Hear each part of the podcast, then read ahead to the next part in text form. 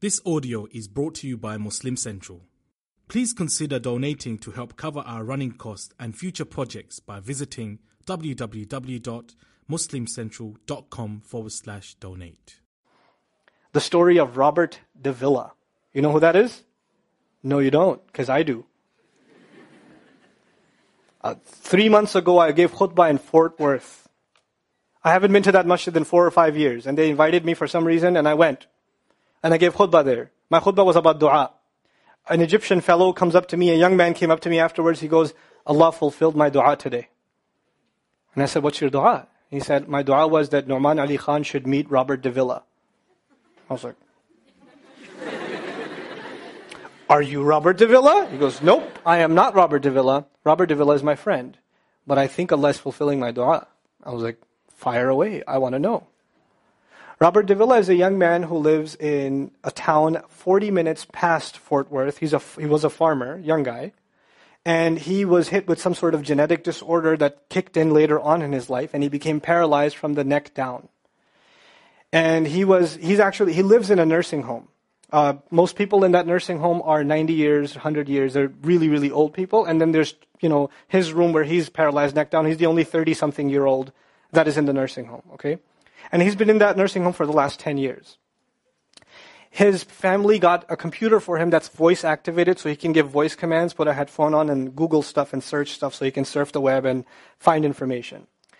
In his room, in his room, and by the way, staunch Christian family, the minister comes and prays for him every, every, you know, every week and things like that.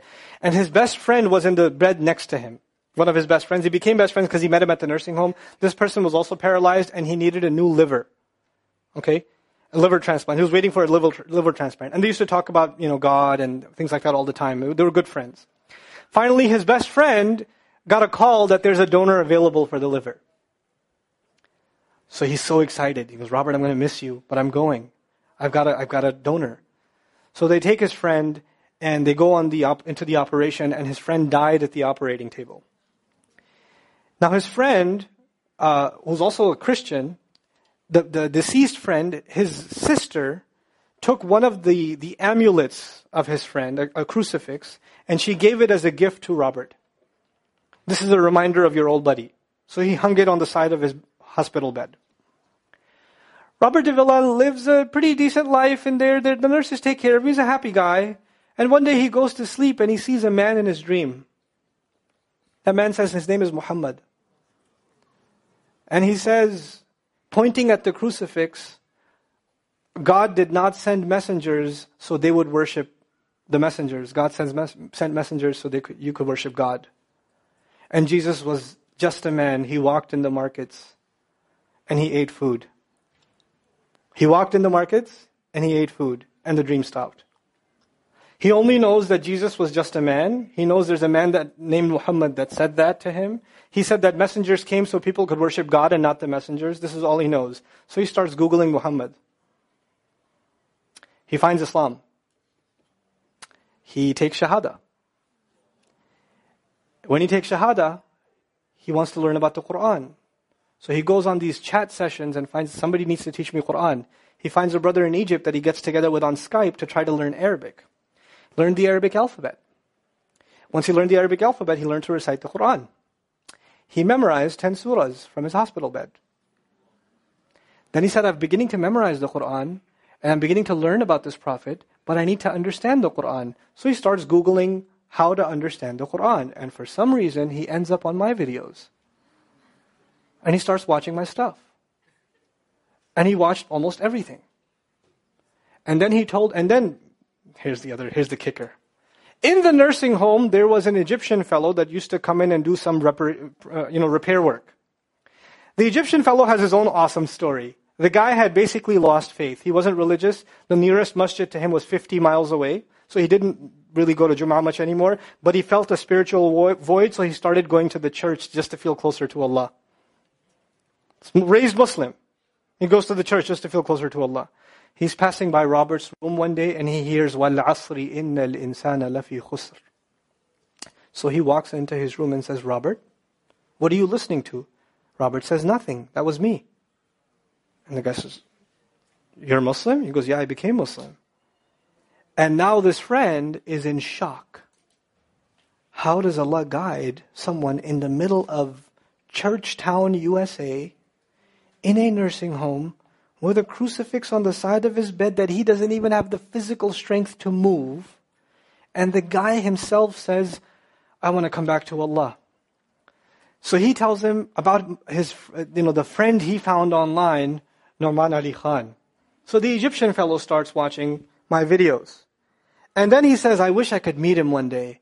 And he says, okay, I'll, I'll pray for you. And after five years, that Egyptian friend shows up at the same masjid that I haven't been to in four years.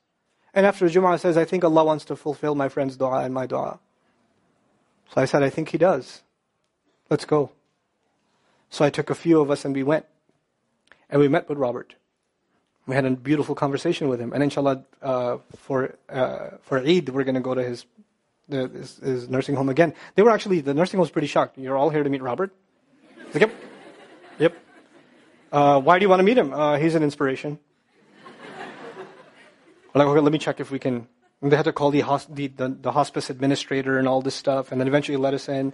And Robert's in shock. And then I meet with Robert, we're talking, and I was like, hey, Robert, so I heard you memorize some surahs. He says, yeah. Can you recite one for me? So he recited Surah Al-Asr. Not one of us was not crying. We're just in tears. When, uh, when somebody turns to Allah, when somebody turns to Allah, don't worry about the means. Guidance will come. Balance will come. I want to tell you some more about Robert because young guys are here. Young guys that play basketball. Young guys that are healthy. Young guys that have ambition. I told you what's his paralysis from where to where? Neck down. He has a special wheelchair that has to hold pretty much every part of his body in place. He can't just sit in a wheelchair. It holds his neck and it holds every other part of his body in place because he has no control over his limbs. And he has to have a special van where the wheelchair locks in so that if it goes through a bump or whatever, he doesn't, you know, receive the shock. So he made a request. He wants to go to the Friday prayer. They didn't have the special van. So they put him in a regular van. And so he went to the regular van and a few bumps and his spine got even more hurt. He went to Jumu'ah. He came back in excruciating pain. And they said, I'm sorry, Robert, you're no longer able to sit in your wheelchair. You're going to have to stay in your bed for the next six months at least. If you see recovery, then you can get back up again. I met him in those, in that span. He had already been in that bed for, for three months already. And the reason he was in that bed is he went to Jummah prayer. And he told me about the Jummah prayer. He said, I've never felt more peace in my life than I was in that masjid. And you know what I'm going to do, Brother Nouman? When I can, I can sit in my chair again, I'm going to go to Jummah. I'm going to go to the masjid because I've never felt like that before. There's someone who has nothing but control over his, his mouth and his eyes. And he says, I only find peace in the masjid. And here we are these masajid, I don't care what ideology, what school of thought, what they're talking about in the masjid, what fitna is there. I don't care. It's still Allah's house. Just go to pray. Don't go there to talk to people. Go there to talk to Allah. Just go to talk to Allah. You're not, you're just going for you and Allah. That's it. That's it. Other things will come, but you're not going for them. You're just going there to find peace. You'll become different people. If Allah can guide Robert Davila, Allah guide everybody. And then he said, you know, sometimes I wonder why Allah put me in this position. And then I say to myself, what am I kidding? Allah has given me so much. I am so grateful for what He gave me. And if this is the way He was going to bring me to Islam, it's all worth it. So worth it. You have Muslims that lose a little bit of health and they say, why is Allah doing this to me? And this man, I mean, if you would think, nowadays atheists argue because of suffering, there's no God.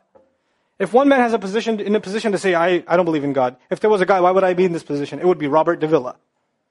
That guy would say, I don't believe in God. If there was one, why would I be in this mess? And yet he's in this position, and I've never seen a face with more nur. Never. I've never seen a face that has more contentment on it. He's so satisfied with life. He's so happy. He's just happy. The last seven or eight khutbahs I've given are actually based on one sentence per, each on one sentence that he said in his conversation. Is that profound? He's, been, he's a teacher to me. I consider him a teacher. He's my sheikh. Somebody says, who's your sheikh? I say, Robert Davila. really? Is that a, is that a pizza place? Or, no. no. You know? People, the guidance is all around us. You don't have to get worried about what's not there. There's plenty there. You know what Allah did for the people of the cave? You know, He even guided them in where to sleep. You know, He even guided them on where to turn. As the sun was coming, they'd turn away from it. As the sun came from the other side, they'd turn the other way. Allah will guide you in your sleep when you make dua to Him. He'll even guide you in your sleep. Every toss and turn will be guided by Allah. Can you imagine? Who's, we shouldn't be skeptical in Allah's guidance. We shouldn't worry about how am I going to find balance. No, that's Allah's job to guide you. Your job is to talk to Him. Your job is to get sincere. That is the message I have for you. That is how we're going to find balance. Honestly. you know, and if once you do that, once you become sincere to Allah, Allah will open doors. Allah will give you friends. Allah will give you teachers. Allah will give you access to resources all of which are going to bring you closer and closer and closer to Him and to the truth and make life better for the people around you. This is really the gist of what I wanted to share with you. I don't want to speak longer. I've spoken too long already. I love coming back to New